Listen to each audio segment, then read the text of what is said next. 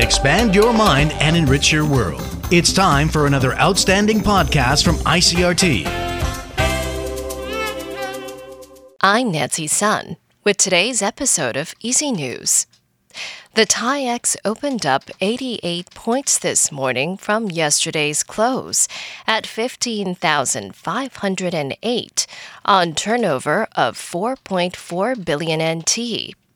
The market staged a technical rebound on Wednesday following a slump in the previous session as buying was triggered by gains on Wall Street overnight and the bellwether electronics sector was boosted by late session buying, with Taiwan semiconductor manufacturing in investor focus, as foreign institutional investors continue to move funds into the region. Czech Republic President elect Petr Pavel is defending his decision to talk with President Tsai Ing wen by telephone following his election victory. China lodged formal objections to the phone call. Chinese Foreign Ministry spokesperson Mao Ning told reporters earlier this week Pavel's actions persisted in stepping on China's red line, seriously interfering in China's domestic affairs and hurting the feelings of the Chinese people. In a Czech language tweet, Pavel said he understood that China had reservations about the phone call, but the Czech Republic is a sovereign country and we do what we think is right.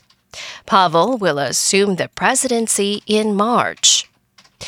The Central Epidemic Command Center says overseas arrivals observing the seven day self health monitoring period will no longer be required to take coronavirus rapid tests from February 7th. From next Tuesday, all arrivals will only be given a single at home rapid test kit instead of the current four. Under the new rules, arrivals will only need to take an at home rapid test if they develop suspected symptoms during the self health monitoring period. In international news, U.S. Secretary of Defense Lloyd Austin has arrived in the Philippines, where he will meet with the country's president, Ferdinand Marcos Jr. They are expected to discuss expanding U.S. access to military bases in the country, which would help Washington counter Chinese influence in the region. The two countries have been working on the defense agreement for almost a decade, but have made little progress so far.